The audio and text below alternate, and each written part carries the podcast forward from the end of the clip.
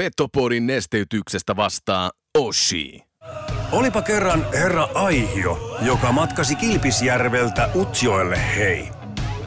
Sekä sieltä aina Kokkolaan ja Kuhmoon, jossa maalasi väestölle kuvaa pienestä, vikkelästä, nopeasta, vahvasta ja hei, loistavasta koko Pohjois-Suomen jutusta hei. Boomin ansiosta syntyi Euroopan kovin kärppäaiheinen podcast Petopodi. Miehet sisään ja molempiin suuntiin. Saatana kova kappale vielä eteen. Let's go boys, right away. Back back both ways, hey. Let's fucking go, let's fucking go. Hey, be hard battle boys, hey, vitsi, hey. Hyvät takapaine, syökkää, pelaa syökkää, myös pätketään, on kaikki mukaan peli, hei. Sitten mennään, sitten mennään eteen. Tarjoilut takatolpille antaa osuuskauppa Arina. Eli focus your energy on essence. Mun lempitermi on 95-50. Kun se pätkii se keskittyminen 5 prosenttia, niin sit sun ainutlaatuisesta hankituista taidosta opiskelusta on puolet käytössä.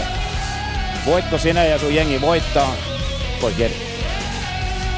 Mental skill number three. Hyvä ystävä, keskity oleellisesti.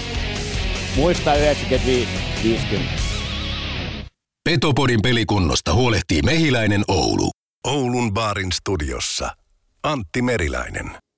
Tervetuloa rakkaat ja eni rakkaat kuuntelemaan Petopodia. Ja jos viime viikolla oli herrasmiehiä vieraana, niin nyt joutuu tyytymään yhteen herrasmiehen, mutta karisma kun kantaa, niin hän on äh, charmikkaampi kuin kaksi herraa yhteensä. Eli Santeri Hilli, tervetuloa. Kiitos, kiitos. Mukava, mukava olla. No näinhän se on. Ja tuossa oli vähän puhetta siitä, että, että miten me aloitettaisiin jakso, niin pitäisikö meidän kuitenkin No, kyllä ehdottomasti mun mielestä meidän pitää. kertaan kokoonnut?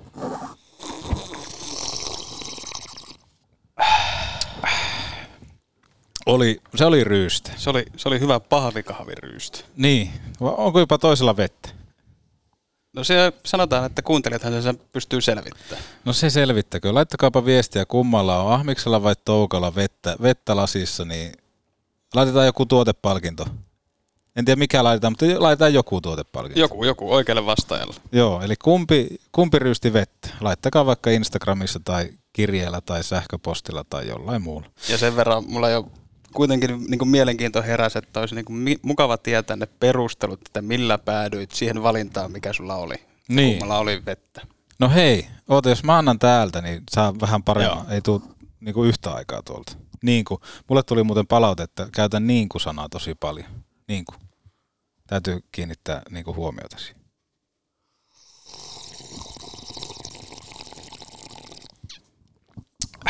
Siinä siis Ahmiksen versio ja nyt Toukka.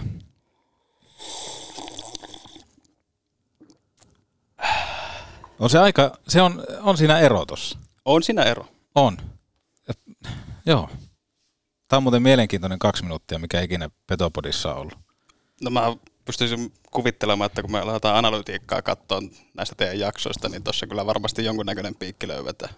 Ihan varmasti.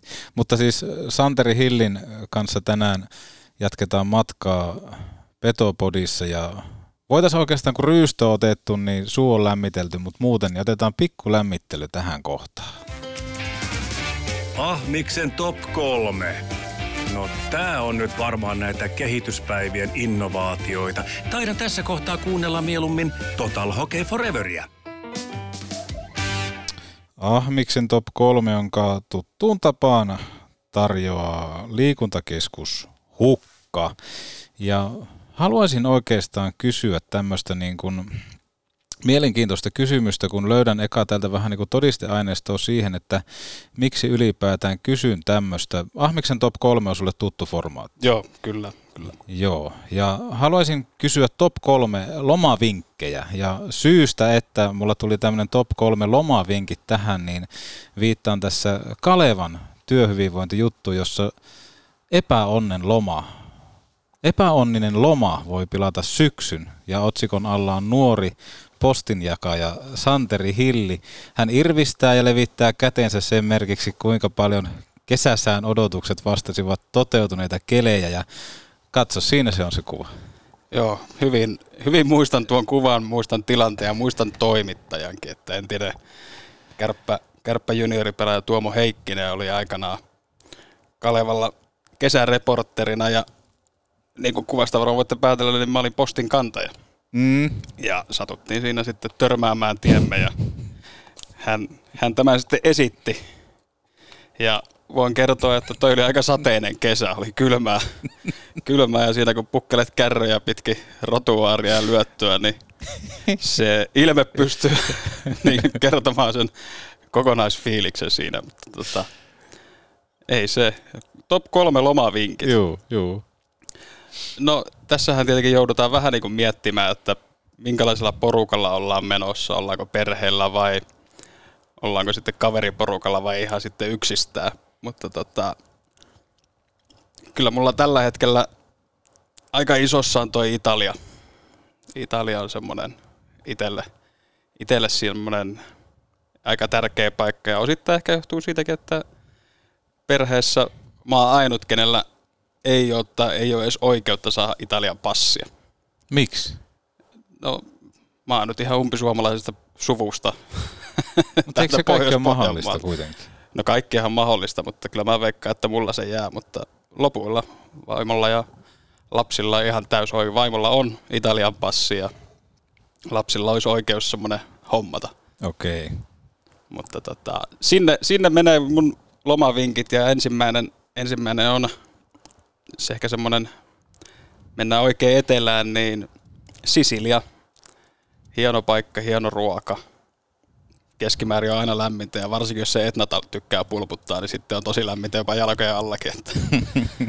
Mutta kakkoseksi, kakkoseksi me kyllä lyödään nyt tässä ottaa sitten semmoinen kaveriporukkareissu, niin se on vähän koodi, Mm. että Vegasi, Joo.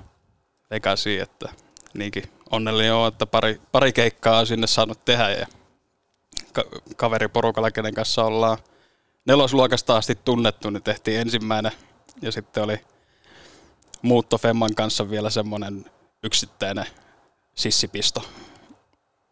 Se on, se on ehdottomasti se kaveripaikka kliseinen, mutta kyllä siellä vaan paljon riittää nähtävää, että mä en ole varmaan siitä stripistä itse vielä kävellyt sitä 300 metriä pitemmälle. Mm, että joo. Mulle löytyi kaikki sitä e- eka reissulla saalta metriltä ja toisella reissulla kolmelta saalta metriltä. Että.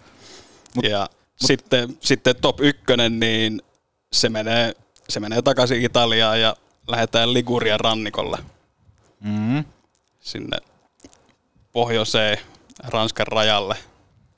Sieltä löytyy sitten kaikki mitä on, että siellä on ranta, pieniä kyliä, missä ihmisen on, ihmisen on hyvä olla ja sitten takana on vielä vuoret. Ja, et se, on, se on ehkä semmoinen, mihin vielä haaveilee, että sen oma eläkepäivän pystyy sitten tämmöinen pikkuinen viinitarha, Oi, joo, viinitila, joo. viinitila, missä voi sitten käppästellä. Se, se kuulostaa äärettömän hyvältä, eli Sisilia hyvää ruokaa juomaa, Vegas, Likurian rannikot ja sinne sitten eläkepäivillä viinitarhaa pyörittämään. Vegas, siellä, siellä on itse päässyt käymään. Täytyy sanoa se, että se on, kuten sanoit, että se on vähän semmoinen niin kuin, miten se nyt sanotaan, semmoinen, onko se sitten niin semmoinen joku, että kun ei keksitä mitään muuta, niin lähdetään sinne, kun on kuultu paljon tarinaa. No varmaan siinä on osa semmoinenkin, mutta tois toinen puoli siinä on, että siellä on kaikille kaikkea. Se on totta. Ja sitten mua itse harmittaa se, että en ole käynyt siellä vielä silloin, kun on tullut NHL-joukkoetta ja ilmeisesti nyt F1 rantautuu sinne. Joo, ne joo. Mulla tuossa kaveri just sen laittikin viestiä, että siellä olisi nyt F1, mutta sen mä sanoin, että mä, mä, mä skippaan. En ole Formula 1 varmaan sitten sen jälkeen kattonut, kun Häkkinen on ollut. Ja silloinkin lähtöä ei päiväunille. Ja siihen jäi. siihen, siihen jäi. Eli sun... Hyvällä säkällä herättiin vielä siihen loppukierroksella. Sun kisa loppu, loppu lyhyen. Ja Joo. tässä tosiaan myöskin, kyllä mä sanoin, että tässä semmoisia uutisia pitää, pitää tuoda kuitenkin pöytään. Ja sä oot ollut kärppien videovalmentajana tässä, mutta nyt se matka päättyy. Joo, se matka päättyy nyt tossa. Ja oli, oli hienot kolme vuotta, hienot kolme kautta, vaikka se nyt ei välttämättä kaikille, niin kuin ainakaan tai meille kenellekään tuloksellisesti ollut sitä, mitä haaveiltiin, mutta se monesti on se matka on paljon parempi kuin se päämäärä. Ja kyllä tästä voi sanoa, että oli kyllä hieno matka, matka kaikin puolin tämä kolme vuotta. Itselle on kuitenkin silleen tärkeä, seura on tärkeä, rakas, että ollaan tuossa nyt toisen polven liikavalmentaja, se on tittelillä ja kolmannen polven ihan niin kuin juniorivalmentaja seurasta ja se on silleen niin kuin ollut läpi elämän kuitenkin itselle mukana. Ja viimeisen pelin jälkeen niin kyllä se aika, kun se realisoitu, että oli tässä, niin oli, oli sille itselle kyllä henkilökohtaisesti kova paikka. Mutta nyt on taas, niin kuin taas todeta, että niin kuin aikanaan yliopistolla, kun on ollut auskultoinnissa, niin ohjaavat opettajat totesivat lapsille, että pitää sanoa hei, että voi sanoa moi. Ja tämä on vähän tämmöinen tilanne nyt, että nyt pitää vaan sanoa hei ja että voi ihan joku päivä taas sanoa moi ja toivotaan, että vielä joku päivä pääsee itsekin takaisin Ouluun, Ouluun näihin hommiin ja seuran pari vielä hommiin. Niin, tässä on ehkä sillä tavalla, että kuuntelijatkin saa perspektiiviä siihen, että vaikka lätkäjoukkoissa töissä ollaan, niin ympärillä kuitenkin tapahtuu perheelämää ja kaikkea muutakin. Ja kuten tuohon niin Italian passihommaa mentiin jo vähän sivuuttaa, niin teillä aika kiire sinne Keski-Eurooppaan tässä ilmeisesti sitten alkaa tulla. Joo, joo, kyllä tässä vähän hoppu alkaa puskemaan. Ja siis syykin, että miksi lähdetään, niin on ihan niin kuin ne klassiset perhesyyt. Että, että rouva, on, rouva on sieltä kotosi ja sieltä pystyy saamaan töitä ja vähän niin kuin nyt lähdetään rouvan töiden perässä. Että aikanaan kun tänne tultiin, niin tultiin meikäläisen työn perässä ja nyt on niin sanotusti aika sitten lyö vähän niin kuin velat takaisin. Ei kukaan velaksi halua elää loppuelämänsä, varsinkaan omassa perheessä. Mutta tota, kyllä se oli sitten ihan niin kuin koko perheellekin, että iso muutos tulee olemaan ja tuossa varmaan ensi kuun alussa sinne, sinne suunnataan ja lähdetään sitten katselemaan, että miten se siellä muodostuu taas. Että, että aikanaan, aikanaan yksistään kun lähdin Salzburgiin silloin 2015 alussa, niin enpä olisi uskonut minkälainen reissu ja mitä kaikkea siitä tulee matkaa ja takaisin tänne päädyttiin. Ja, mutta niin kuin silloinen pomoni ja hyvä ystäväni Nykvisti Hannu totesi mulle joskus, vedettiin vähän syömissä vesissä Salzburgissa ja ajeleskellaan Sveitsistä pikkubussilla molareiden kanssa takaisin Salzburgin leirillä ja kysäsee sitten multa, että Santeri, onko koskaan miettinyt semmoista, että kokeilisit vaikka tätä elämä kantaa? Kyllä se kantaa. Turhaa sitkut vastaan. Mm. Hieno, hieno tämmöinen niin kuin pohdinta. Joo, joo, ei siinä oltiin keskusteltu. Siinä kuitenkin on maisemat on mukavat, missä ajeleskella ja katella ja siinä sitten käytiin syvällisempiä läpi. Tietenkin silloin oli helppoa, että me oltiin aina, jotka suomea puhui sitä bussissa ja kukaan muu ei ymmärtänyt niin. sannaakaan. Niin sen pystyi käymään sen keskustelun ja kyllä sieltä reissulta on paljon muitakin hienoja viisauksia ja keskusteluja ja ystäviä jäänyt. Nyt ei ilmeisesti tulevaisuudesta ole tietoa. Luotetaan siihen, että elämä kantaa. Vai? Ei, joo, just näin. Et nyt, nyt vähän hypätään taas niin sanotusti tyhjän päällä ja katellaan, että mitä, mitä tulevaisuus tuo tullessaan, joka on vähän itselle semmoinen – No täysin uusi tilanne, tuossa on nyt, kun on reflektoinut vähän taaksepäin, niin 16 vuotta on ehtinyt näitä valmentajahommia tekemään putkeen lyhyillä pausseilla. Joskuskin on ollut aikaisemmin tämmöinen tilanne, mutta se on kuitenkin vähän erilainen olla 20 yksistään tai tyttöystävän kanssa, kun oot, nyt oot sitten melkein kolme vitonen ja perhe ja kaksi lasta ja sitten hypätään siitä, mutta se on näitä elämän kokemuksia, mitkä meitä sitten kasvattaa. No toivotaan ainakin. Ja se, että 87 olet syntynyt, Joo. niin kuitenkin valmentajaura on aika, aika kattava ja varmasti syvennytään myös tänään siihen, että mitä kaikkea se matka on tuonut. Kuinka kova se päätös oli tehdä, että hommia ei jatketa täällä, vaan lähdetään sitten vähän niin kuin tyhjän päälle? Oli se kova. Kyllä siinä, sanotaanko, että ei se nyt ihan yhden kahvikupin verran ottanut. Että kyllä tuossa niin pähkäiltiin ja pitkään yritettiinkin vielä, että olisi rouvalle löydetty hommia täältä, että silleen tykätään olla täällä ja meidän on helppo olla täällä totta kai, kun on niin tukiverkosto on olemassa. Että, että me, mun, mun perhe ja sukulaiset on täällä, jotka on taas jeesannut tosi paljon koko tämän kolme vuotta ja, ja siitä niin kuin iso, iso kiitos heille.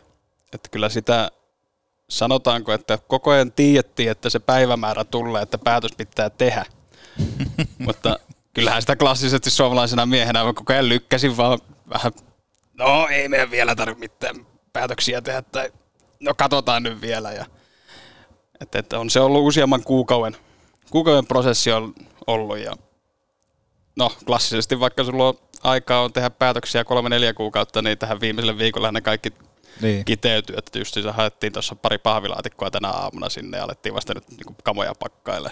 Että se vähän niin kuin realisoituu isossa kuvassa nyt. No kolme vuotta edustuksen mukana, mitä kaikkea toi matka on opettanut? Mennään myöhemmin sinne Salzburgiin ja näin poispäin, mutta nyt kärpissä. No kyllä se on.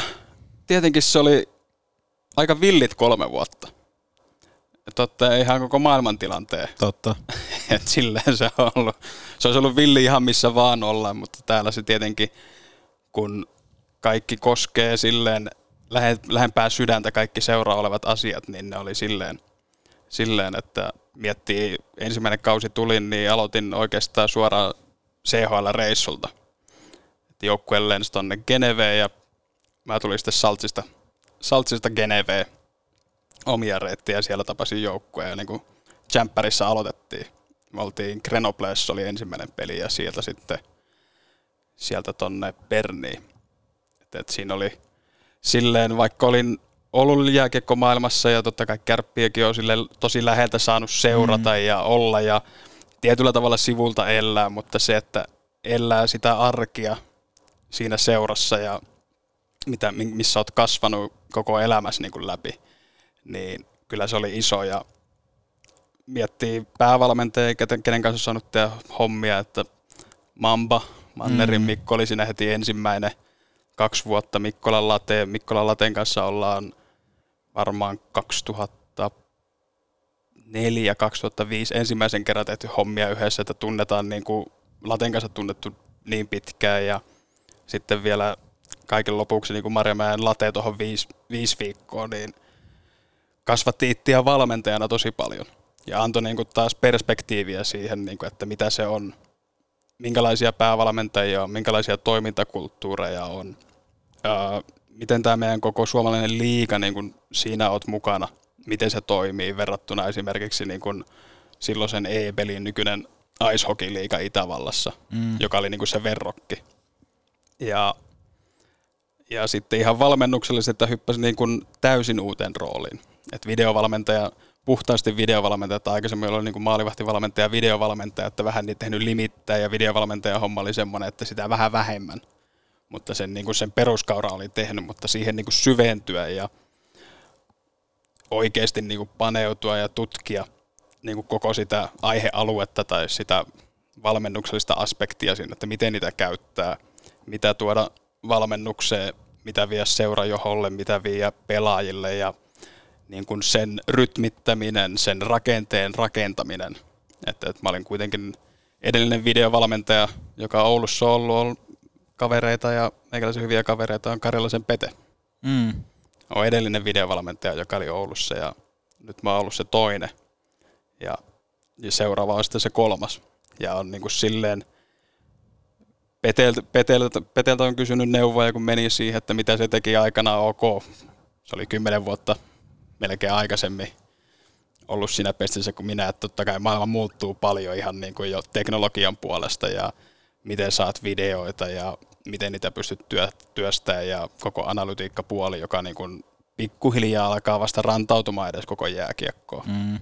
Et se ei ole vielä edes Eurooppaan tullut mun mielestä sille, että Pohjois-Amerikassa pystytään puhumaan, että sinne on jo analytiikka tullut niin kuin isossa kuvassa, että sulla alkaa, alat katsoa noita NR-joukkueiden niin kuin staffeja, niin siellä on ihan oikeita osastoja. Mutta sitten taas jalkapallon, kun me mennään, ok eri laji, erilainen tempo, kaikki on eri, mutta siellä sitä on ollut pitempään. Ja siellä sitä dataa löytyy jo tarvittava määrä, että siitä pystytään tekemään malleja tai ns. Niin kuin ennusteita. Et meidän lajissa se kuitenkin on vielä silleen lapsenkengissä, että meillä ei ole semmoista datapankkia, mitä oikeasti tarvitaan, että me pystyttäisiin tekemään jotakin mallinnuksia tai niin kuin ennusteita. Että ne maali odottama, mikä tällä hetkellä on, mistä mediassa puhutaan ja moni muukin puhuu, niin se on mun mielestä se on vielä raakille versio. Johtuen jo ihan siitä, että kaikki ne, kun maali odottamahan lasketaan sitä, että laukauksia tulee XXX paikoista ja niistä lasketaan sitten todennäköisyyksiä. No se kaikki data, iso data ja ne perusarvot periaatteessa sen laskennan taustaltahan tulee NHLstä. Eli pieni kaukalo, NHLn peli. Siellä historiallisesti, kun tästä ammutaan, niin on tapahtunut tämmöistä. Ja se meillä ei ole vielä niin tarkkaa dataa esimerkiksi SM-liigasta kerätty, että meillä olisi viiden kauden tai kymmenen kauden otanta dataa tarkoista laukaisusektoreista, että me pystyttäisiin mallintaa maali odottamaan jollekin tietylle X-tyyppiselle laukaukselle. Ja se on niinku semmoinen prosessi tietyllä tavalla, mikä on menossa ja siinä mun mielestä on niinku ihan hyviä tuommoisia niinku alkuja ja aiheita olemassa Suomessa ja muuallakin Euroopassa niinku erilaiset firmat tätä tuottaa, niinku palveluntarjoajat ja analytiikalla ja video, videopuolelle, mutta se on, niin kuin mä sanoin, se on alkutekijöissä. Ja silloin kun me mennään tilastolliseen dataan, niin se vaatii vähän isomman otannan kuin yksi kausi, että me saadaan niinku sitä sattumaa pois siitä. Joo, ja toi on itse asiassa hauska, sun pesti kärpissä on ollut yhtä pitkä kuin Petopodilla ja muistan ton, että nimitin sua jossain haastattelussa, että Kärppi ensimmäinen videovalmentaja ja annoit mulle noottia ja herättelit, että hei itse asiassa se meni väärin, että historian toinen. Ja toi on todella mielenkiintoista, kuinka niin sanotusti lapsen kengissä tämä kaikki niin kuin datan perkaaminen on vielä suomalaisessa jääkiekossa. Mun mielestä hyvä pointti oli tuossa se, että jos katsotaan vaikka jalkapalloa tai jotain muuta, niin se valmentajan rosteri on melko laaja. Esimerkiksi jollain Liverpoolilla on sivuraja heittovalmentaja. Jenkkifutiksessa löytyy ihan järkyttävästi erilaisia valmentajia. Tällä hetkellä se, se datan, datan tämmöinen esille nostaminen alkaa jotenkin rantautua Suomeen. Ässät palkkas Miika Arposen tilastoanalytiikkaan ja sitten Rauman lukossa Teperi on tehnyt tätä hommaa. Öö, sä puhuit tuosta, että videovalmentajan työ, mitä tuoda valmentajille, mitä viedä seurajohtoon, se on ilmeisesti kaikkea muutakin kuin niitä koosteiden tekemisiä. Avaa vähän tuota videovalmentamista. No siis tietenkin mun, mä puhun siitä, mitä minä olen tehnyt. Joo, joo, joo, joo mutta se, siis... se, se, sehän vaihtelee niin kuin ja sen staffin mukaan, ketä sulla on. Ja jos vielä palaan tuohon jalkapalloon, niin nyt on ollut silleen onnellisessa asemassa, että viimeisen vuoden aikana oikeastaan on päässyt niin kuin sen videovalmentajien ja analytikkojen maailmaan pikkusen niin kuin kurkistaan. Joo. Että kun me vaihdettiin Oulussa tota Naxporttiin ja sehän on taas softa, joka tulee ihan puhtaasti jalkapallon rakvipuolelta. Joo. Niin päässyt vähän keskustelemaan Valenssian analytiikkapuolen ihmisten kanssa ja näkemään, että mitä ne, miten ne käyttää Naxporttia, minkälaisia niin kun ohjelmia ne on rakentanut sinne sisälle tai miten ne merkkaa peliä ja Liverpooli kans käyttää itse asiassa mm. Naxporttia ja niin kun nä- päässyt niitä näkemään, niin totta kai se on, me ollaan siinä jäljessä ja se on, se on resurssikysymys. Totta kai. Aina kun kärpistä puhutaan, niin se on resurssi. Ei kyllä nyt puhuta ihan jääkiekosta, että lyöt tuohon mestareiden liigan voittajan. Tota, joo, joo. Siinä on muutama nolla enemmän siinä kyllä. palkintopotissa, mitä on meidän rakkaassa Champions Hockey Liigassa. Kyllä.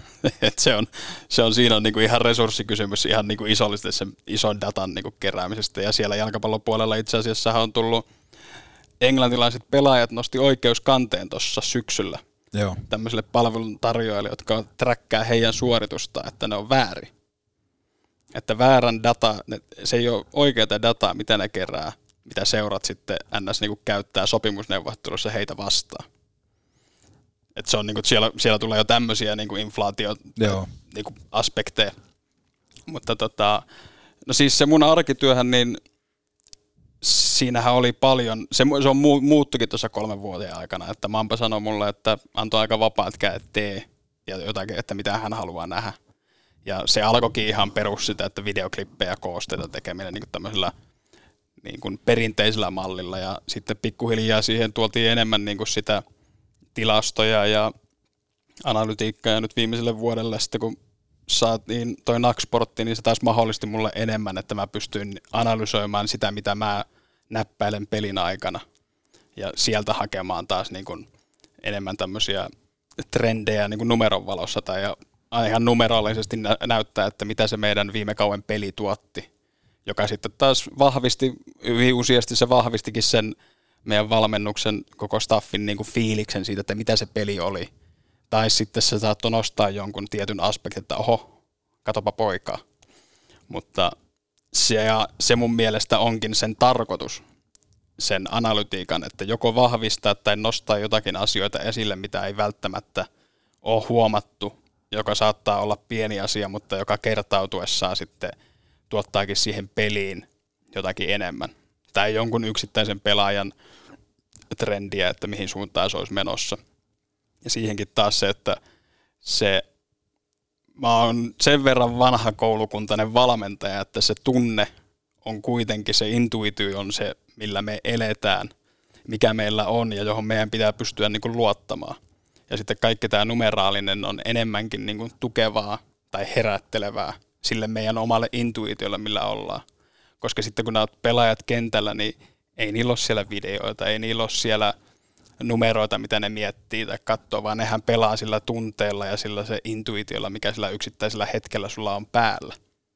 Ja sen vahvistaminen tai ohjaaminen tiettyyn suuntaan on niin kuin se mun työ.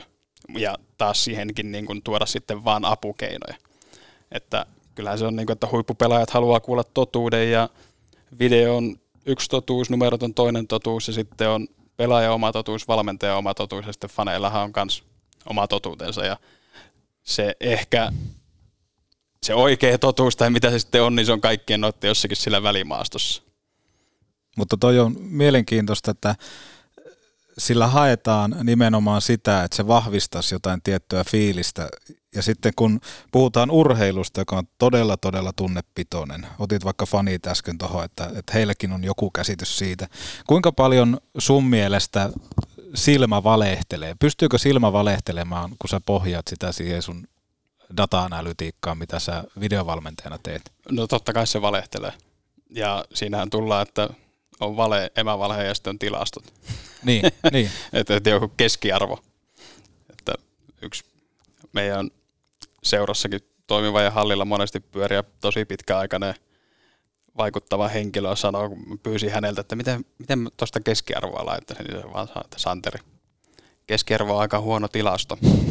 että sulla on pää uunissa ja jalat pakastimessa, niin keskiarvoisesti menee ihan hyvin, mutta toista polttaa ja toinen on jäässä.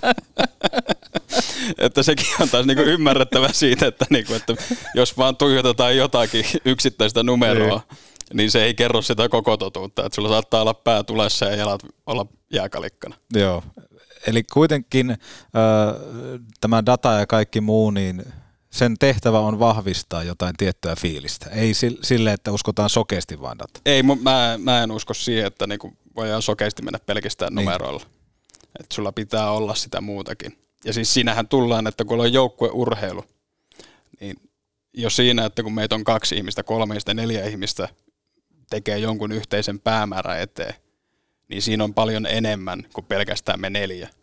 Vaan siinä on jokaisen meidän, sun mun, kolmannen, neljännen henkilön väliset ihmissuhteet, kemiat ja kaikki nämä. Et siitähän se muodostuu ja siksi joukkueurheilu on niin kuin mun mielestä ja minulle se, niin kuin se rakas, iso ja mielenkiintoisin. Koska siinä on niin paljon enemmänkin kuin pelkästään se peli tai joukkue tai yksittäiset ihmiset. Koska ne kaikkihan kommunikoi keskenään ja ne kaikki on yhteydessä toisiinsa. Ja sitten niiden yhteyksien niin kuin tajuaminen, näkeminen, kuuleminen, jopa maistaminen ja haistaminen välillä. Niin, niin siellähän se hienous niin kuin valmentamiselle ja joukkueurheilulle piilee. Nostit tuossa Mamban esimerkkinä, että antoi aika vapaat kädet. Sitten Mikkolan late, Marjamäen late, niin miten valmentajat eroaa tai mikä heidän suhtautuminen sitten on videovalmentaja, kuinka paljon ohjeet vaikka muuttuu Mikkolan late aikana tai sitten Marjamäen late aikana? No siis muuttuhan ne ja kaikilla päävalmentajilla ne oma, oma peli, omat asiat, mitä ne haluaa seurata ja mitkä on niille sen pelin niin kuin indikaattoreita, että mihin Joo. suuntaan se on menossa. Ja sitten taas niin kuin videovalmentaja mun homma on niin kuin vähän ok kysyä, että mitkä ne on, ja vielä aistiakin niitä. Että tämä on nyt semmoinen, mitä haluaa. Ja jos niin kuin mennään ihan, niin Mampa halusi erätaululla aina nähdä painealta lähtöä. Aina, se oli ihan ensimmäinen ja siitä se oli niin kuin, ne oli parempi olla heti siinä. Mikkola Latella oli eri asioita ja Maria Latella oli eri asioita, mitkä niin halusi nähdä tai ei halunnut nähdä. Et se, niin se määrä, mitä ne haluaa infoa, aina päävalmentajista eroaa, ja sitten nämä niin teemat, mitä, mitkä heille on indikaattoreita eroa. Salzburgissa oli päävalmentajana Greg Boss, joka halusi tietyt niin kuin numeraaliset faktat aina nähdä niin kuin ketjuttaa aina erätauolle. Et se, on niin kuin, se muokkaa tosi paljon sitä videovalmentajan, niin kuin, että mit, mitä sun pitää pystyä välittömästi tarjoamaan, näyttämään, kertomaan. Mm. Ja se on taas niin kuin semmoinen, missä pitää olla itse joustava ja vaikka se ei sun mielestä ei kertoiskaan sitä totuutta. Mutta jos päävalmentaja se haluaa nähdä ja se hän kokee sen tärkeäksi, niin silloinhan me se tarjotaan. Kyllä. Ja sitten kun valmentajilla on omat, niin sitten taas joukkueessa on todella kova määrä erilaisia pelaajia ja pelaajatyyppejä. Kuinka paljon pelaajat sitten haluaa hyödyntää sua? No siis kasvo koko ajan se määrä. Ja totta kai se on ihan luonnollistakin, että Kyllä. kun sulla ensimmäisen kerran tulee, niin ethän näe osaa kysyä. Mm. Ja taas riippuu niin pelaaja iästä ja tyypistä ja kyllä Jokisen Jussi on ollut edelleenkin se, joka eniten halunnut nähdä kaikkea. Yllätys. En, en ole yllättynyt yhtä. Mutta siinäkin tullaan taas, että Jussi on kuitenkin pelasi niin pitkän uran Pohjois-Amerikassa, mm. missä numerot ja videot on ollut pitempään ja se on niin paljon isommassa keskiössä siellä, mitä meillä täällä Suomessa on. Ja se ero taas niin pohjois-amerikkalaisen ja suomalaisen valmentajan välillä on siinä, että suomalainen valmentaja katsoo peliä, kokonaisuutta, ketjua, miten se toimii. Ja niin kuin pelin jatkumoita, että miten menee, kun me hyökätään, puolustaa, hyökätään, puolustetaan, miten se jatkumo menee, mihin pelin virtaus menee. Mm. Taas pohjoisamerikkalainen valmentaja, että siinäkin on niin ollut onnellinen, että on esimerkiksi USHL saanut valmentaa Kyllä. lyhyen pätkän ja siellä asua ja niin kuin elää heidän kanssaan niin kuin sitä arkea. Niin siellä on yksittäinen tilanne, yksittäinen pelaaja, mitä katsotaan. Ei niinkään sitä, miten se viisikko ratkaisi tuon tilanteen, vaan se yksi tilanne, yksi pelaaja, miten ratkaisi tilanteen ja sitten taas seuraava ja seuraava.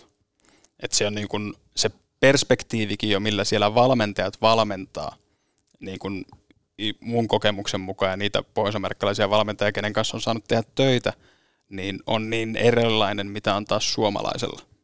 Et sekin niin kuin muokkaa jo niin paljon sitä videovalmentajan työtä tai mun työtä siinä, että se ei silleen tullut edes yllätyksenä ja toisaalta se oli taas niin kuin itselle Jussin kanssa töitä tekeminen, niin oli omalla tavalla kotosaa, Joo. koska mä tulin enemmän pohjoisamerikkalaista kulttuurista kuin suomalaista kulttuurista, kun tänne tulin. Ok, mun juuret on suomalaisessa, suomalaiset ja olen pelannut täällä junnulätkää ja aloitin valmentaa täällä junnulätkää, mutta sitten taas niin kuin Salzburgissa siellä oli viisi vuotta, eli niin kuin Keski-Eurooppa muutenkin on Itävalta, Saksa on niin kuin paljon pohjoisamerikkalaisempaa niin kuin perinnettä siellä.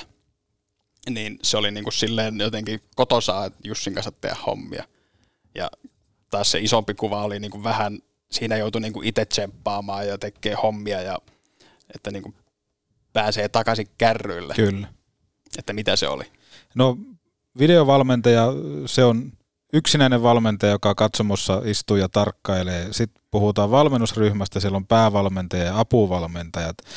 Ö, näkisitkö sille estettä, että olisi vaikka kaksi videovalmentajaa? En näe, ja esimerkiksi Suomen maajoukkueellahan on kaksi videovalmentajaa.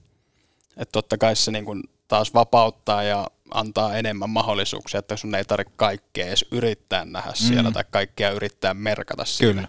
Että no, se on ihan jokainen tietää, että jos sulla resurs, niin henkisiä ja fyysisiä resursseja sulta vapautuu johonkin tiettyyn keskittyä enemmän, niin laatukin on sitten parempaa. Et, et, ja nhl on kahta videovalmentajaa Kyllä. koko ajan kaikilla joukkueilla, että se on ihan niin kuin, se on jo arkipäivää.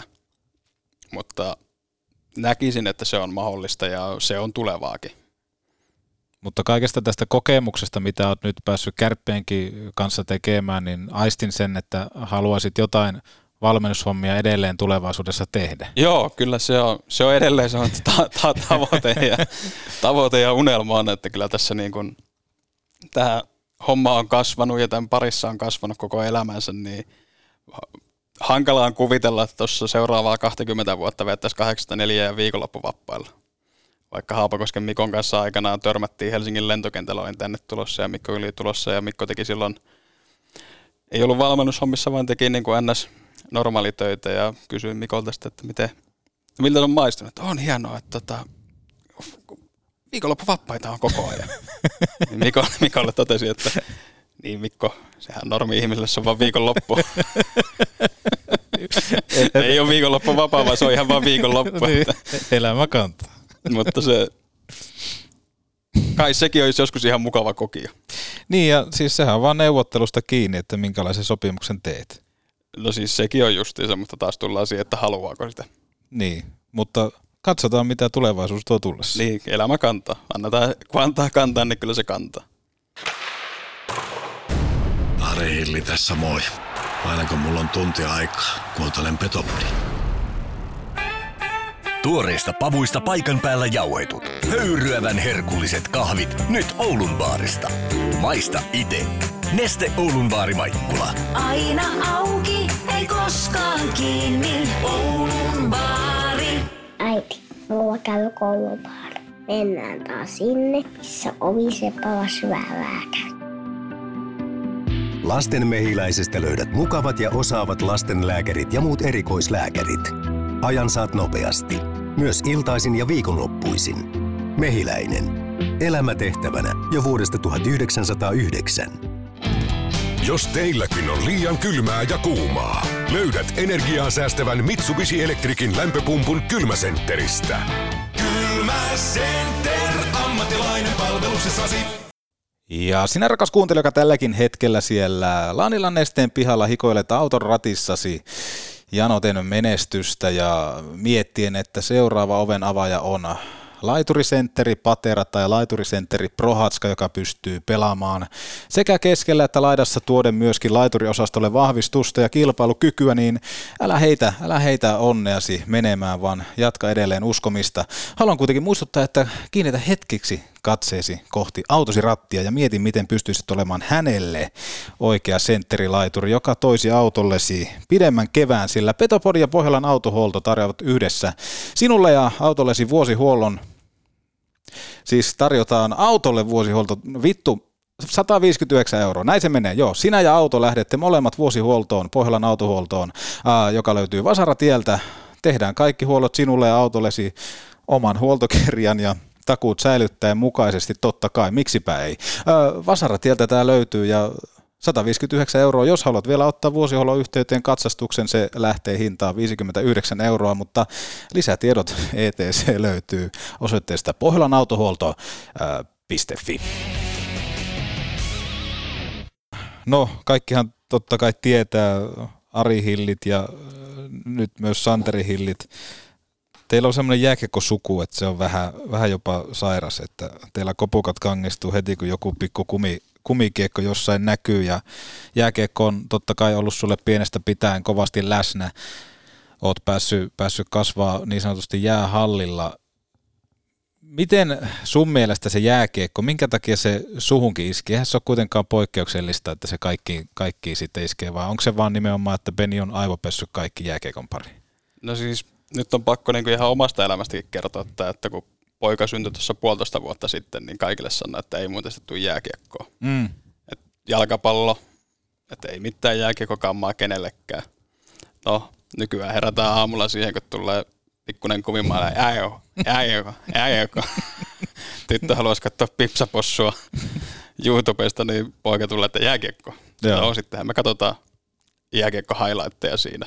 Et, et, se on ehkä siihen kun kasvaa, niin siihen kasvaa. Se on hankala selittää, mutta kun katsoo nyt omaa poikaakin, niin vähän ymmärtää, että vaikka mukaan on kaikkeni yrittänyt tehdä, että se ei nyt puolentoista vuoden aikana tykästyisi. tykästyisi siihen, vaan jalkapalloa on yrittänyt tunkea ja mukaan yrittänyt katsoakin sitä kotona, mutta kun sitä katot koko ajan altistut siihen, niin, niin kai siihen vähän niin kuin se on aivopesua, mutta nyt voi sanoa, että se on tahatonta. Mm. Ja varmaan se on munkin kohdalla ollut tahatonta. Mutta niin kuin aikaisemminkin tuossa sanoin, niin kyllähän se joku, se koppi, se elämä siellä kopissa, elämä tien päällä, busseissa ja se ryhmässä niin kuin oleminen ja tekeminen ja niin kun se kaikki, mikä siinä on välissä, mitä ei välttämättä, ei sulla normityöpaikalla kahvitauolla olette yhdessä. Että on, on niin normihommiakin on postilla ollut postinkanteena. Mm. Senkin toisessa sukupolvessa. Siinä Penikin oli aikanaan postinkanteja. Mustakin tuli postinkanteja. Et, Ja Peni yritti sanoa sulle, että älä tuohon postiin lähde. yritti sen jääkiekkoakin sanoa, että älä valmentajaksi lähde. Minkäs teet? Minkäs teet, mutta se, kyllä se, se, se, siinä se hienous on. Että varmasti jos olisi jalkapallo, niin siinä on ihan sama homma, että se kopissa oleminen ja se ryhmässä toimiminen ja kaikki se, mikä on siinä ympärillä, harjoittelu, harjoittelu se yhdessä tekeminen, harjoitusten jälkeen niin kuin suikkastalainen se yhdessä hikoilu, kun yhdistää, Mm, niin kyllähän siinä vaan viisaus on. kyllä. Et siinä kun ryvetään yhdessä, niin se vaan jotenkin tiivistää ja luo semmoisia suhteita, mitä niin kun on hankala saada arkielämässä.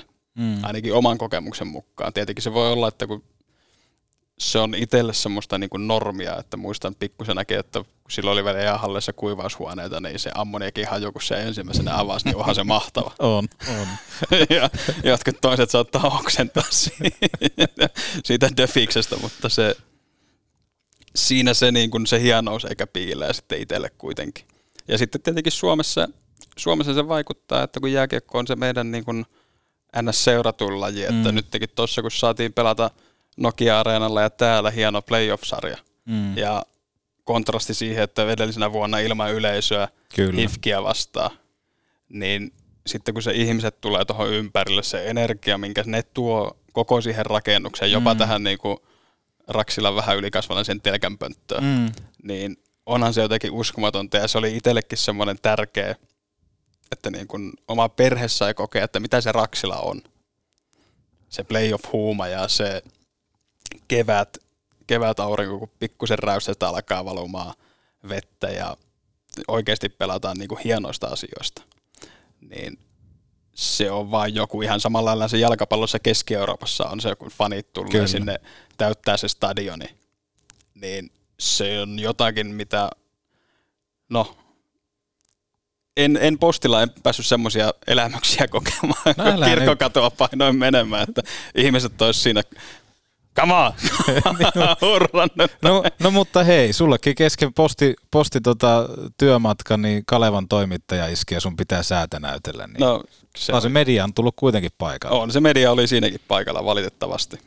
Tarinan mukaan ö, aloitit Kärppien U16 joukkueessa maalivahtivalmentaja. No taas tuli asiavirhe. Tuliko? Tuli.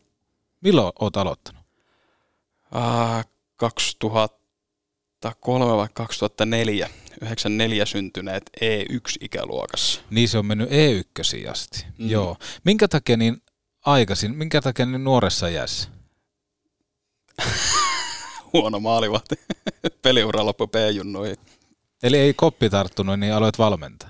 No ei koppi tarttunut ja sitten tuli muutama aivotärhäys, että kun sanottiin aina, että käytä päätä sillä kentällä, niin mä vähän ymmärsin sen väärin ja tungin päätä aina väärin paikkoihin. Ja sitten tulikin muutama lumipyry ja ei se viimeinen, viimeinen kerta, kun NS virallisesti tosissaan kamat lyönyt, niin on tässä olla Raksilla hallissa tekemässä sitä haastattelua, niin toi champoni pääty, A-junnujen tryoutti, alkulämmittely, pelat, oli siis, että pelataan keskenään. Joo. Siellä oli tryouttia ja tuossa Pata S, missä nykyään on Pata S, niin siinä kun on se maali, niin oli maalissa ja oma enoni itse asiassa vetäisi semmoisen lonkkalämärin tuosta B-pisteiden välissä ja lasahti tuohon leukaan ja siitä pikku aivot täällä totesi, että se oli siinä.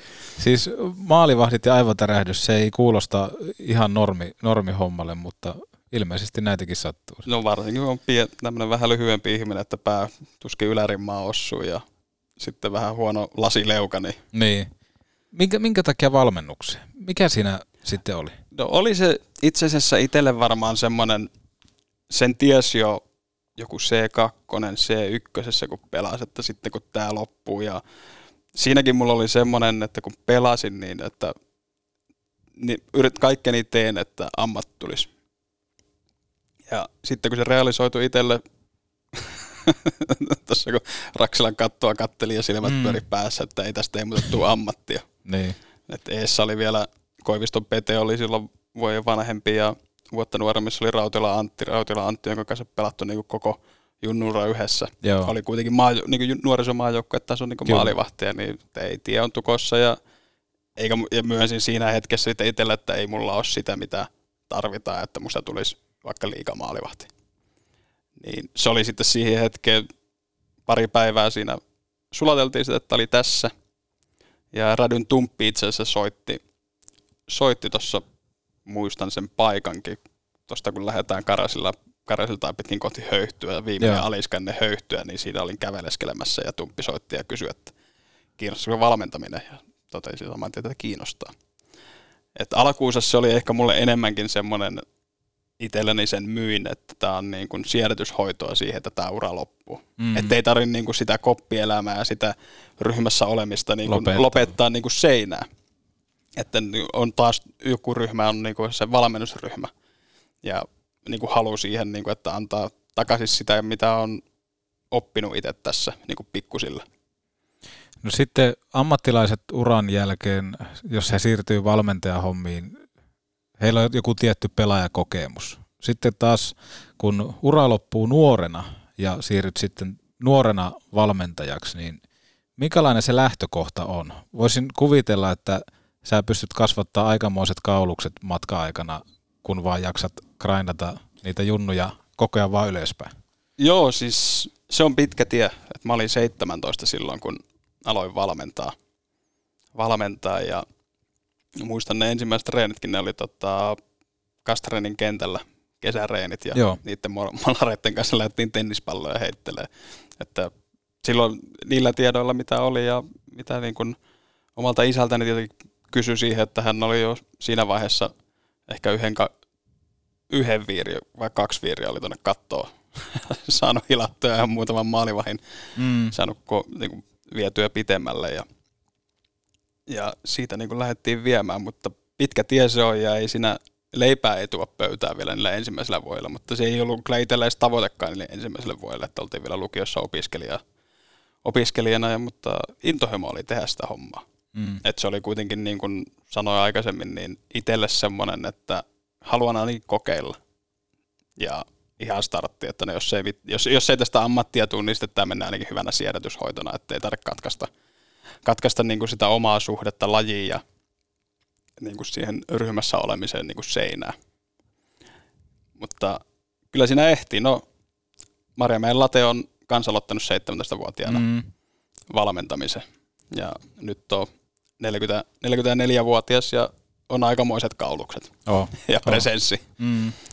Mutta ihan samalla lailla Marjalla teki on aika pitkän polun sitä tullut, vaikka niin kuin suht nuorena liikaympyröihin nouski niin kuin apuvalmentajaksi. Mutta en, se on taas se, että mikä tietyllä tavalla saattaa jos, joskus unohtua, niin se on aika pitkä tie, mitä siinä mennään ja monta kilometriä ja monta tuntia jää halleilla, että jossakin vaiheessa itsekin postilla olin puolitoista vuotta lukio valmistumisen jälkeen töissä, niin se oli 3.50 herätys, 4.15 töihin. Se työpäivä otti mitä otti ja pikku päikkärit ja Linnanmaan jäähallille ilta 10 ja nukkumaan ja taas sama rumpa uudestaan. Mm. Mutta sekin on taas semmoista aikaa, että ei, ei- en vaihtaisi pois. Juuri näin. Mutta se oli niin kuin, siinä vaiheessa jo, olin kuitenkin ehtinyt valmentaa, olisiko ollut neljä, viisi vuotta. Ja sitten oli tullut jo semmoinen fiilis, että tästä, että kyllä mä haluan tämän niin kuin kopasta tämän kortin niin pitkälle kuin vaan pystyy, että tästä tulisi ammatti. Ja oli semmoinen olo, että mä, mä pystyn. Että niin kyllä musta on niin kuin tähän hommaan. Ja se usko omaan tekemiseen myöskin, sinne saatiin jo pikkusen palkintojakin. P-junnujen kultaa tuli yhdessä Antti Aarnion, Jukka Ahon ja Aki Näykin kanssa. Ei ollut Jukka Aho. Ei ollut siinä? Ei ollut. Se oli Janne Seivo. Okei. Seke. Sekelle terveisiä. Sitä ennen oltiin C-junnut voitettu. Joo. Siis seiskojen kanssa. Sekin on hieno muisto, että oli itse asiassa sen viimeisen finaalin, niin olin penkillä apuvalmentajana. Joo. Ja siinä oli Saarioiden Vili, oli ruot- luottoratsi, jota tuupattiin kentälle, kentälle, kentälle kyllä aika tihiään tahtiin. Ja Palsolan Niko oli meillä maalivahtina ja olisikohan tehnyt silloin sen C-junnojen maalivahtien syöt pisteennätykset. Sillä taisi olla seitsemän vai kahdeksan syöttöpistettä. Hyvä avaaja. No pysäytti kiekon ja siirsi sen Puljeran Jesselle tai Aho Sepelle. Mutta kaikki, kukaan ei niitä enää muista, jos et ollut paikalla. Olisi ollut videovalmentaja, ottanut pari klippiä talteen, olisi ollut aika her, niin kuin herkullista. Ja ehkä mitä monen pelaajan kanssa on keskustellut tuosta, niin esimerkiksi jos otetaan toi P:n kulta tuohon mukaan, että Antti Arni on ollut valmentaja, niin moni pelaaja on korostanut sitä, että ilman niin Anan panosta, Nän panosta, niin ei olisi mestaru, mestaruutta tullut, niin pystytkö allekirjoittaa, että Antti Arni oli jo iso valmentaja tuolla? Hän oli opetteleva valmentaja silloin ensimmäistä vuotta ja kyllä siinä niin kuin Näyki Akilla oli iso rooli siihen, että se Aki osasi silloin niin kuin roolittaa meitä aika hyvin, että niin kuin antoi, antoi äänen lietsoa sitä henkistä puolta siihen. Ja, Kamaa jätket. niin, kemajunksia ja saksaksi. Ja enää, enää liekit ei paljon tarvinnut yllyttää. Mutta tota, ja Sekel, Sekel oli taas tärkeä rooli siinä niin kuin pelin ja varsinkin niiden poikien välisten juttujen aistimisessa ja, mm. ja niiden niin kuin hiomisessa ja kasvattamisessa. Mm. Ja sitten mä olin itse silloin molaretten kanssa, molaretten kanssa siinä tolskattiin menemään, mutta se oli itse asiassa sillä kaualla lähinkin poissa Salzburgiin. Mm. Mutta se oli, siellä on paljon hienoja muistoja noita niin kuin ihan junnu, junnu vuosien ajalta ja sekin kolme vu- sielläkin on semmoinen pätkä, että olin kolme vuotta junnupuolella niin kuin päätoimisena. Joo. Et se oli ensimmäinen kerta, kun se oli niin kuin ihan puhtaasti ammatti. Puhutaan vuosista 2010-11 viimeinen, 90, 2008 alkoi se pätkä. Petopodi, viidakon vaarallisin eläin. You, you, you. Do you know that... Nordic Sales Crew has a job for you. Pääset työskentelemään Suomen parhaiden tyyppien kanssa. Teet myyntiä ja mynttiä, siis rahaa. Älä aikaile, klikkaa nordicsalescrew.com. You must find strength. Oho, olikohan tässä talonrakennuksessa yhdelle miehelle vähän liiko? Valitse viisaammin. Ratkaisu on suunnittelu ja rakennuspalvelu JK. Suunnitellaan sinulle unelmiesi puutalo. Puurakentamista tarkalla tatsilla. srjk.fi, srjk.fi, srjk. Kotiin juhlista en tullut ovesta, vaan läpi lasista. Nyt kärsin morkkista, kun lasi rikkoutuu. Silloin suorantuu Oulun lasipalvelu.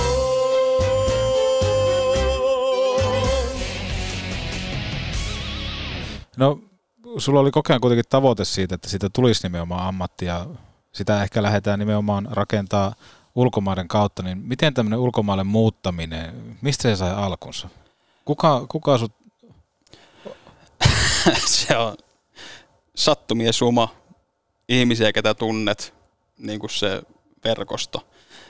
Ja ihan ensimmäinen kerta, kun piti lähteä ulkomaille, niin oli 2011 itse asiassa. Joo. Ranskan divari Okei. keikkahommia tekemään ja kaikki oli sähköpostilla sovittu ja vanhempi Appeli pelasi silloin vielä siinä joukkueessa ja silloin sen, pää, sen joukkueen päävalmentajan kanssa sähköpostia lähetelty ja että ne, kaikki, kaikki on näin, ok. No sitten alkoi heinäkuun loppu tulemaan ja ei yhteenkään sähköpostiviestiin vastausta.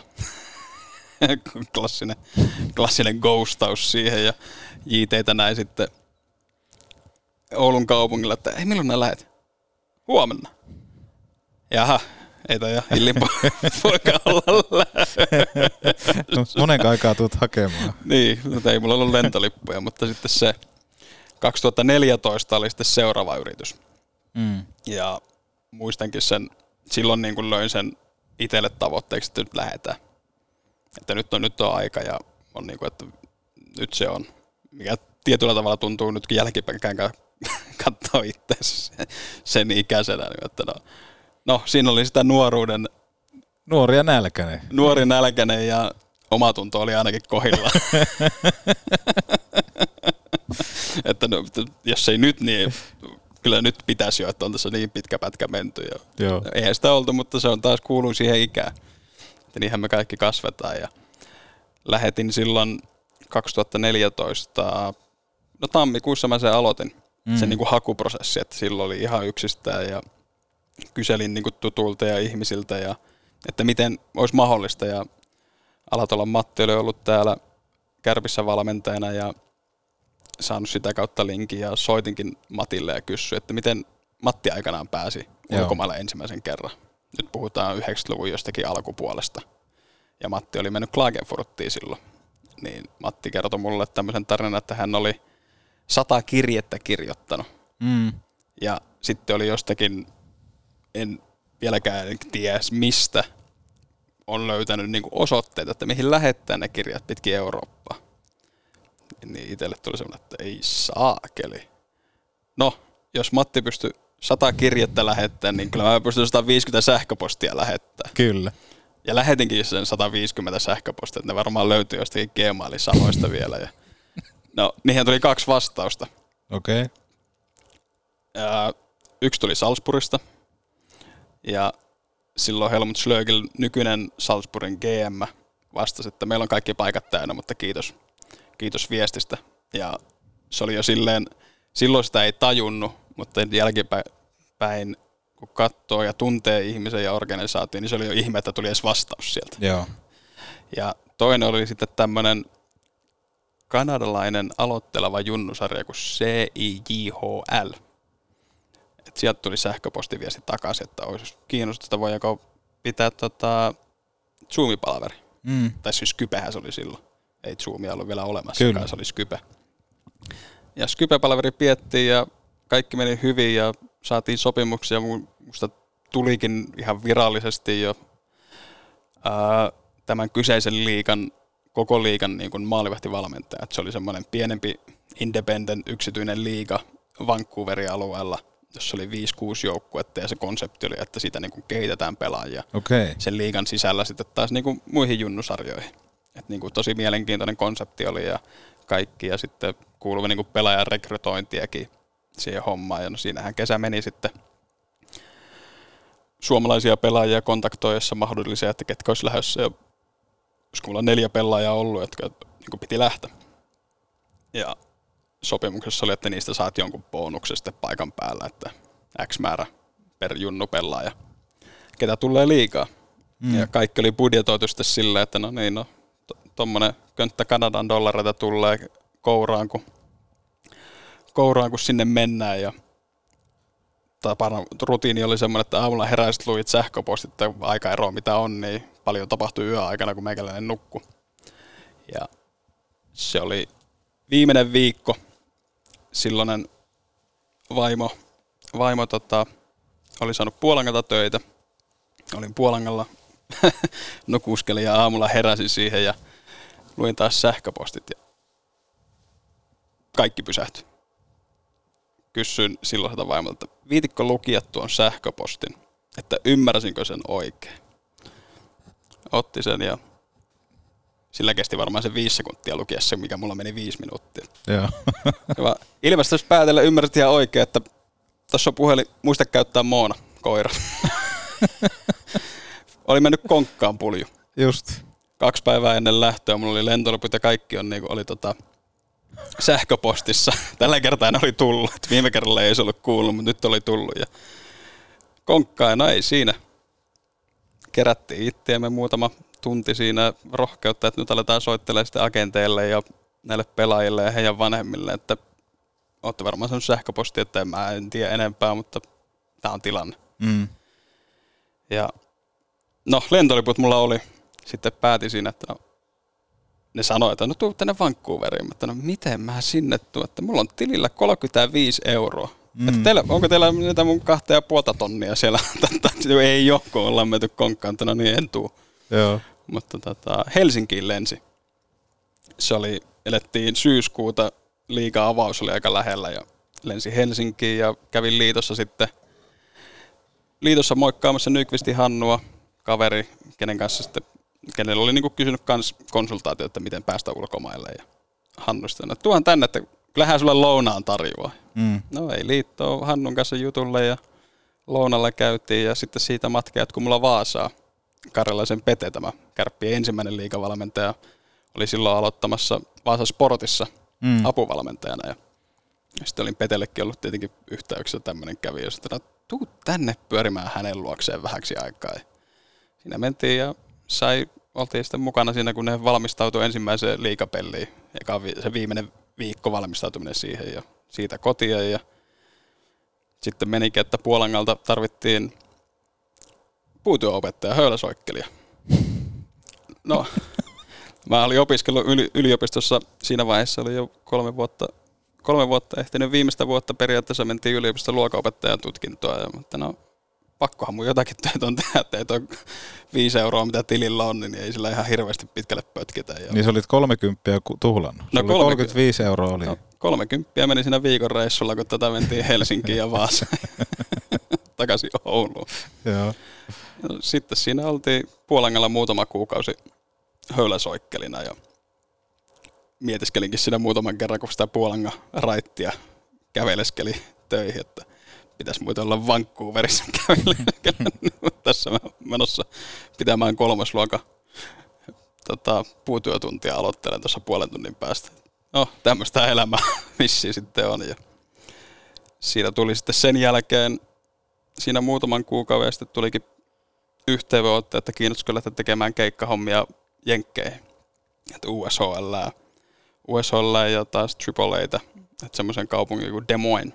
Joo. Des Moines kirjoitetaan, että toi Minnesota Farmi on siinä joukkueessa. Joo. Ei ollut mitään tekemistä sen Farmin kanssa, mutta se USL-joukkue oli siinä. Mä sanoin, totta kai. Joo. No taas muutamia sähköpostia lähetellään ja lentolipu oli sillä, että homma itse lentoliput maksetaan sulle takaisin täällä ja ajatukset ja kaikki saat ja tom X, X summa jotakin muutama dollari siitä, mutta no ilman muuta lähde. Ja taas tullaan siihen tilanteeseen, että pari päivää ennen lähtöä, niin oli tullut semmoinen radio, radiohiljaisuus. Ei yhtään sähköpostiviestiä takaisin mistään. Ja tämä silloinen rouva kysyi, että onko oikeasti lähdössä. Joo. Että ne on lentoliput on nyt ostettu ja siinä on paluukin mulle muutaman kuukauden päässä. Että jos ei muuta, niin mä laitan sitten, laitetaan vaikka rinteen peksille viestiä, että mä tuun Joo. kuokkimaan, että ei kuulu mitään. Ja taas se usko, usko hyppy siihen lentokoneeseen, Finskin koneeseen ja Chicagon kentälle kun laskeu, niin sitten oli tullut sähköposti. Joo, joo, on sua vastassa, että huoli pois, sori, ollut vähän hässäkkää. Ja sitten laskeudutaan Des. Ei ketään vastassa. Ei ristisielua siellä kentällä.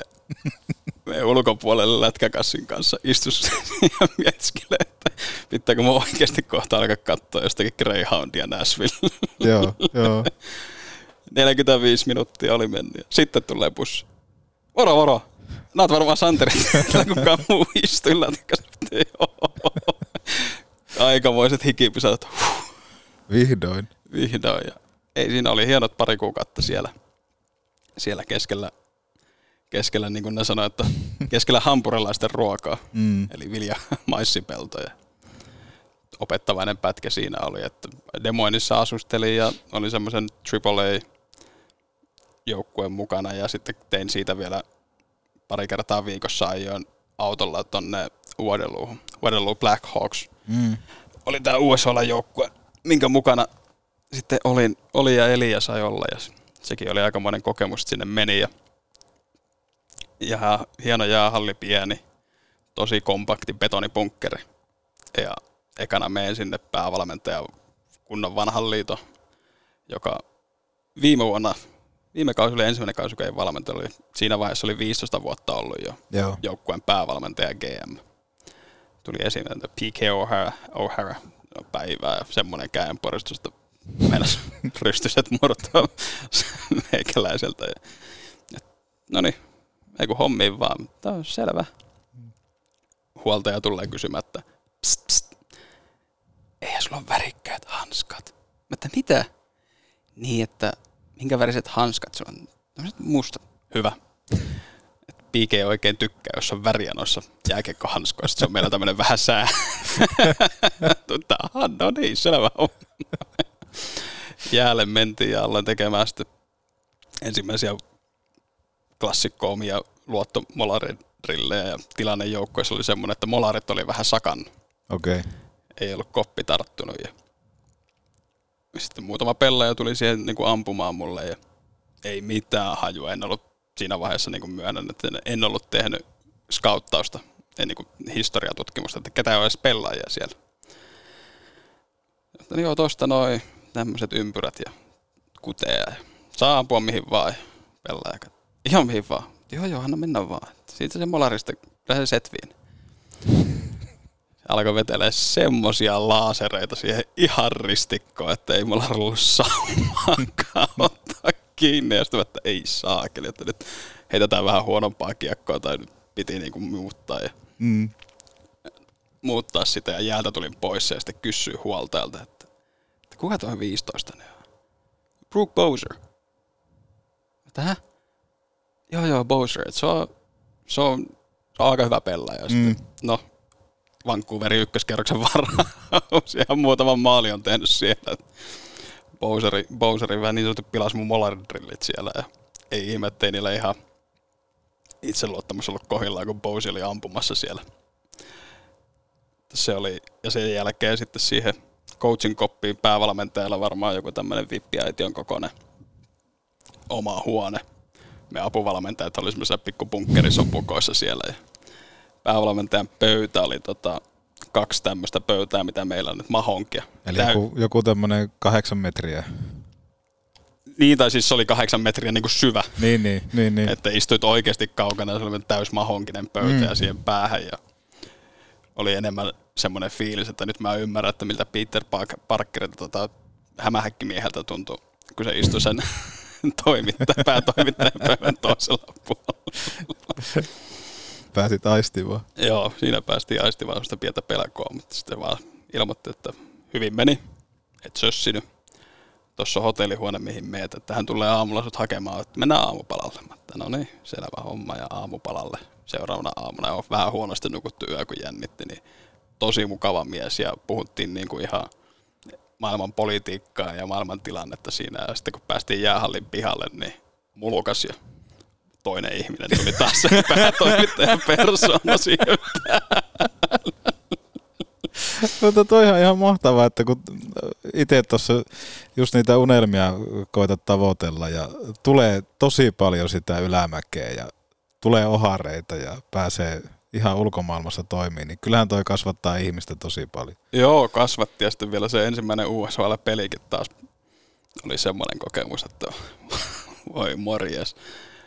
Totta kai puku päälle, kravaatti. Mulla oli joku punainen kravaatti siinä, niin kaveri, kenen luona asusteli siellä demonissa, että onko ihan tosissaan ton kravaatin kanssa. Mutta no, eikö tää ihan siisti? On varmasti Euroopassa. Mutta otan nyt helvettiin sitä.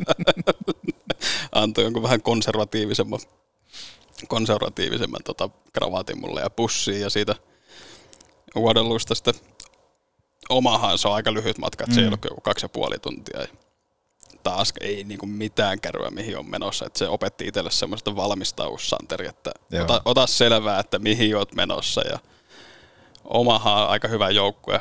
Erik Haula on esimerkiksi pelasi siellä Joo. oma se yhden kautta se. No, pelin valmistautuminen taas istuskellaan. Siinä vähän jäpitellään, itseäkin jännitti. Ja täystupa. Mm. 8000 omahalaista farmaria siellä.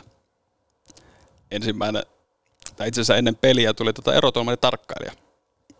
Niin kuin morjestaa siellä, niin se oli tapana, että tulee vanha herrasmies, varmaan joku lähemmäs 70 ja sitten esittelee, että tässä on meidän eurooppalainen maalivahti konsulat Sander nice to meet you, ja bla bla bla, jenkki tämmöiset tervehykset, niin kuin mitä siellä kuuluu tapoihin.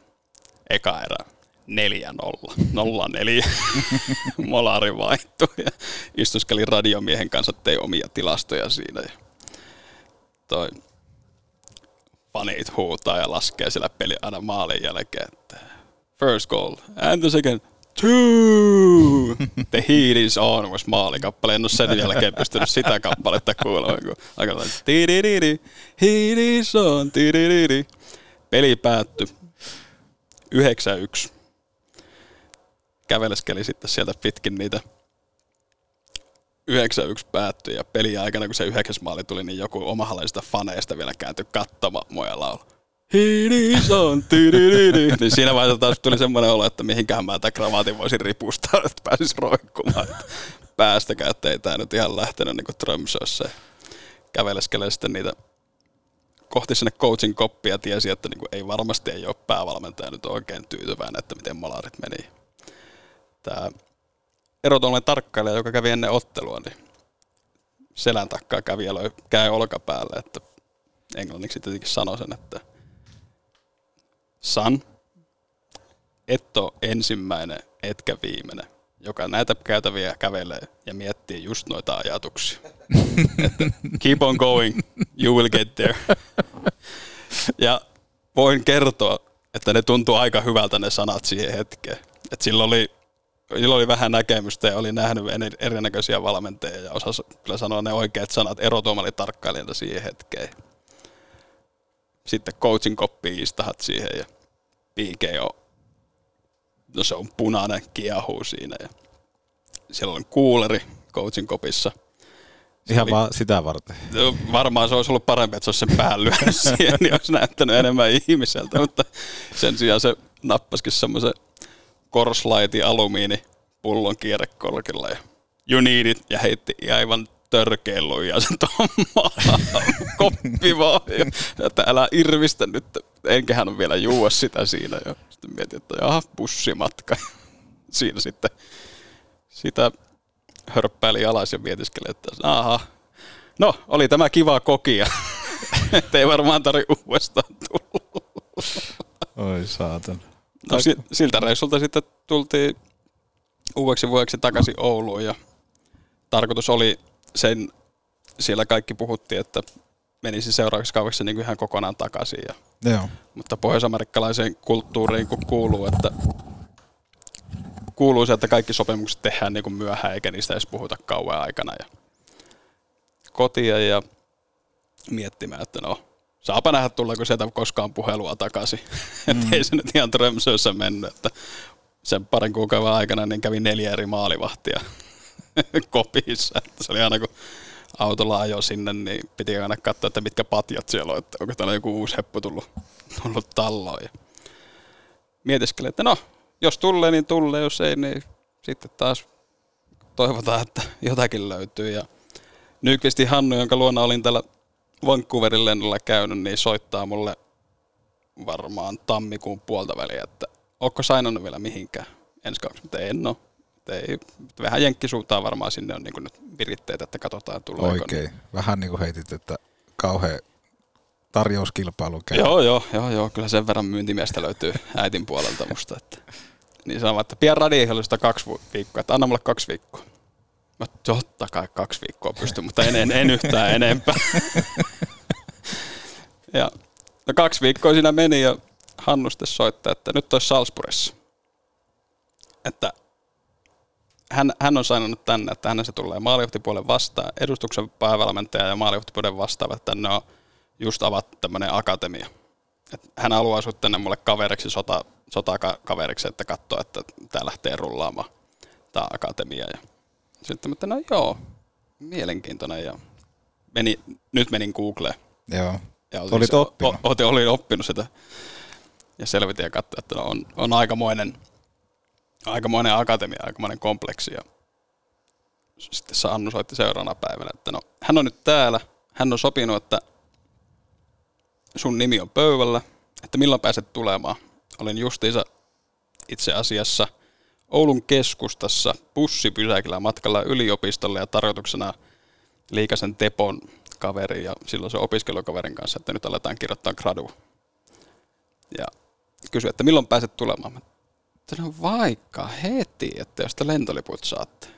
No annapa hänelle vähän aikaa, mutta joo joo. Vähän kyynistynyt ehkä siinä, kun maailmaa on nähnyt jonkun verran, että ei muuten varmaan tule mitään. Ja mentiin yliopistolle lipastolle ja Tepolle sanoi, että tässä on semmoinen homma, että just tuli tommonen puhelimeen. Joo, hienoa. Teppo on entinen maalivahti ja Kajani Hokissakin jonkun peli ollut ainakin luukulla. Niin. No alettiin sitten siinä, oltiinko saatu otsikko kirjoitettua gradulle, niin Hannu soittaa. Sulla on huomenna lentoliput. Että huomenna lähtee. No, selvä. Sitten sitä huomenna lä- lähetään. Ei siinä. Tepolle, että no huomenna olisi lähtö. Kauan pois? Että no ainakin kaksi viikkoa. No hyvä, tehdään sopimus sinne, mutta pidä huoli, että semmoinen sopimus, että tänään pystyt kuitenkin tämän gradun saamaan, että hänen pitää valmistaa. Mm. valmistua. joo, joo, joo, totta kai. Ja taas soitto sitten tälle silloiselle vaimolle, että no nyt on tämmöinen keissi, että mä lähden huomenna lennolla tänne Salzburgiin, että mä oon kaksi viikkoa siellä. Gradua kirjoittaa. Niin, niin, niin siitä tuli vaan vastaus. Hän on kaksi päivää pois kotua ja nyt näin jo lähet. Joo, joo, ei, ei katsotaan nyt. No sitten lähettiinkin sitä seuraavana päivänä. Sekin oli semmoinen, että oli P-junnojen peli sinä päivänä täällä. Mm. Ja tein ma- molarivalmentajan hommia, tein vähän niin kuin sitten siinä auttelin. Ja peliaikana sitten tuli lentoliput sähköpostiin, sitten tuli jotkut kolmannet, neljännet ja se itse asiassa peli piti pelata Raksila kakkosessa, hajosi, tultiin Raksila ykkösen, täälläkin hajosi pleksiä, Mm. mm. takaisin Raksila kakkoseen. Se ottelu, se kesti jonkun neljä ja puoli tuntia se jääkiekkoottelu. Loppu ilta kymmeneltä ja mä olin Penille sitten vaan laitoin viestiä, että hei nyt tarvii sitten aamulla kyyvi, että mä lähden Salzburgiin, mahdollisesti hommiin sinne, että 5.50 lähtee lento. Peni, että no selvä. Hän heittää just ja no, sitten lähdettiin aamulla 5.50 ja turvatarkastukseen lyön kamat siihen ja turvatarkastaja katsoo mun lippu. Tota, onko ihan oikeasti nyt jo tulossa? Tätä? Joo, eikö mulla lähtee lento? Sun lentolipussa lukee 14.20.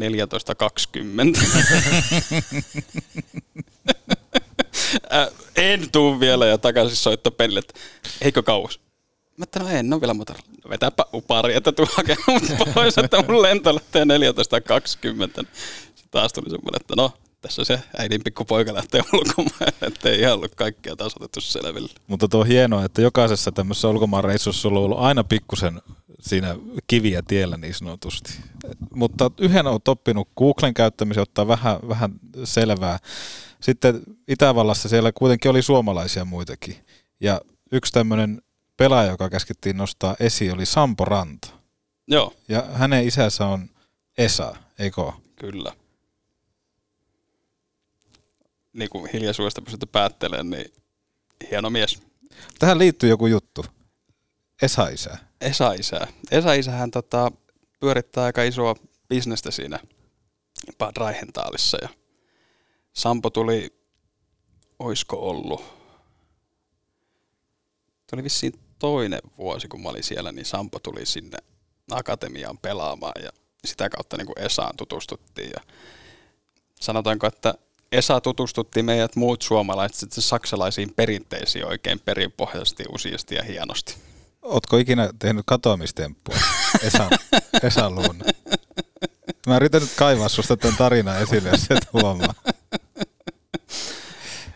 Nyt mennään, olisiko ollut 2016 pääsiäinen.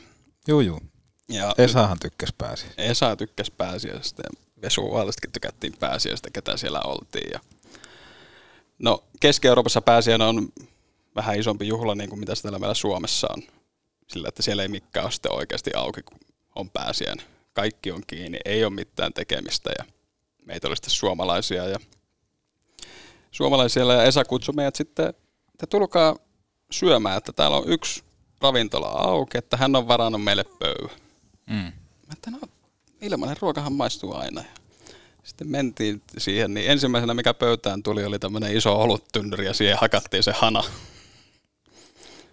Ja no, siitä ja sitten kun suomalaiset pääsee saksalaisen kulttuurin pariin, niin sehän meni oikein mukavasti se ilta. Ja seuraavana päivänä heräiltiin ja mentiin taas syömään. Ja siinä vaiheessa, ehkä kun oltiin sitten lounas syöty ja se jatkui vielä päivälliselle, niin taisin käydä vähän pitemmän vessareissu. mä en pysty kertoa, että kuinka pitkä se mun vessareissu oli, mutta kun tulin takaisin, niin siellä ei oikein ketään muita näkynyt enää siinä ruokapaikalla. ja eikä näkynyt mun kännykkää eikä muittaa muutakaan, eikä ollut ihan hajua, että missä maassa siinä oltiin. Joo. Mutta löysin, lö, löysin tieni takaisin Esalle. Joo, jo, mutta oli hyvä, että saatiin loppupelissä vähän tarinaa auki tuosta. Käsiteltiin tuossa jakso alkupuolella tosiaan matkaa Kärpissä, niin voisi oikeastaan tähän loppuun ottaa semmoisen Santeri Hilliltä, että miten toi niin sanotut ulkomaan vuodet, miten se kasvatti sua ihmisenä, mikä oppi sieltä tarttu matkaan? Kuitenkin sä pääsit, sulla oli aina unelmana sitten kuitenkin se, että maalivahtivalmentamisesta tai valmentamisesta tulisi ammatti. Sen sä pääsit kokemaan, niin mitä siinä matkalla, miten se tarttuu mukaan? No siis tarttu kyllä paljon. Että tietenkin se puhutaan siitä, että pikkusen alle 30 sinne lähi ja vähän yli 30 tultiin takaisin, että nehän on sillä jo ihan ihmiselämässäkin niin kuin isoja vuosia, että silloin aika paljon kasvetaan ja niin kuin ihmisenä ja se niin kuin jakso alussakin sanoi, että siinä käytiin välillä vähän syvälläkin, että tuli avioero ja sitten taas loppureissusta löytyi, löytyi nykyinen vaimo ja ensimmäinen lapsikin syntyi Salzburgissa, että siinä niin kuin silleen käytiin ihan oikein niin kuin normi-ihmiselämän äärirai, niin kuin koko skaala läpi. Mm. Ja taas sitten se, että kun olet toisessa kulttuurissa, niin, niin kuin oppii ymmärtämään ja arvostamaan ja elämäänkin sitä – että, että silloin kun sinne menin, niin en kovin montaa sanaa saksaa puhunut. Et se oli, että minä on meissä santeretin hapeane banaane. Mm. Ja jälkikäteen sinne tämä ensimmäisen vuoden sanoa, että siinä on mun saksa, ja sitten kolmantena mulla joku kerta, että tiedätkö Santeri, mitä se niinku tarkoittaa. Että no joo joo, että mun nimi on Santeri ja mulla on banaani. Että, niin, mutta niinku oikeasti, mitä ihmiset ymmärtää sen banaani. että no niin. Mutta siis siellä sitten tein sen tietoisen valinnan, että vaikka meitä oli niinku 5-6 suomalaistakin parhaimmillaan siellä ja totta kai me oltiin yhdessä ja meillä oli semmoinen pieni Suomi-kommuunikin siinä, mutta mä hakeudun enemmän niin kuin itävaltalaisten ja saksalaisten seuraa. Joo. Että oppis kiele. Että meillä oli yksi kausi, kausi että meillä ei ollut niin kuin sarjaa, mitä me pelattiin, että me kierrättiin Sveitsiä ja kolme keikkaa Pohjois-Amerikkaan, niin huoltajan kanssa tehtiin semmoinen diili kauan alussa, että – reissussa aina iltasi jommankumman huoneeseen, että toinen puhuu saksaa ja toinen puhuu englantia, että niin kuin parannetaan toistemme kieltä. Joo. Ja siinä joku semmoinen ohramallas ehkä oli sitten meillä vielä avittamassa sitä, että niin kuin uskallettiin puhua. Ja, mutta sen vuoden aikana taas niin kuin oppi itse sitä saksaa puhumaan enemmän ja nykyään se on mulla niin kuin saksaan kotikieli. Että kotona puhun saksaa lapsille Suomeen, mutta muuten puhutaan Saksaa, että senkin niin kuin oppiminen oli, on iso apu itselle ja taas niin kuin avannut itselle uusia maailmoja ja uusia portteja mm. ihan täysin. Et niin kuin ymmärtää taas toista kulttuuria niin, kuin niin paljon paremmin, koska se kieli, mitä me puhutaan ja ne meidän sanavalinnat ja niiden niin kuin ne piilomerkitykset, siitähän se niin kuin tarina syntyy. Mm. Siitä se meidän keskustelu ja toisten niin kuin ymmärtäminen – no niin kuin tullaan tähän, että jos mulla on, että ihan päinen banaane, mm. niin no se ei olekaan ihan vaan, että mulla on banaani. Mm. Että se asiayhteys, missä sitä puhutaan, niin sen, niin kuin, sen oivaltaminen taas niin kuin kokonaisuudessaan oli itselle niin kuin ehkä yksi isoimmista oppeista, että kun me valmentajana puhut pelaajille, niin kuin mitä sanoja käytät, minkälainen merkitys niillä voi olla, miten se toinen saattaa ne ymmärtää, on niin kuin sehän on tietyllä tavalla mulle sitä valmentamisen niin kuin ydintä. Mm. Koska niinhän se vaan toimii, että miten sä ymmärrät mua on ihan suorassa siihen, että mitä tulee tapahtumaan. Kyllä. Ja miten se oli hienosti, että, että pitää sanoa hei, että voi sanoa taas moi. Just näin. Niin, niin toivotaan, että jossain vaiheessa pystytään taas sanomaan sulle moi, että nähdään sut täällä, täällä Raksilassa, mutta toivotaan, että elämä kantaa. Eikä tässä oikeastaan muuta yhteenvetoa voi tehdä. Ei, ei, se on just näin. Että to, kyllä se elämä kantaa, kun se antaa kantaa ja pitää sanoa hei, että voi sanoa taas joskus moi. Pitäisikö meidän ottaa loppuun Jumprun lehdistötilaisuus? No ilman muuta. Vai katoatko jonnekin vessaan? Tervetuloa Jumprun lehdistötilaisuuteen. Santeri Hilli, minkälainen jakso tänään nähtiin? Sanotaanko, että pelin virtaukseltaan tämän päivän jakso oli kyllä aika vaihteleva.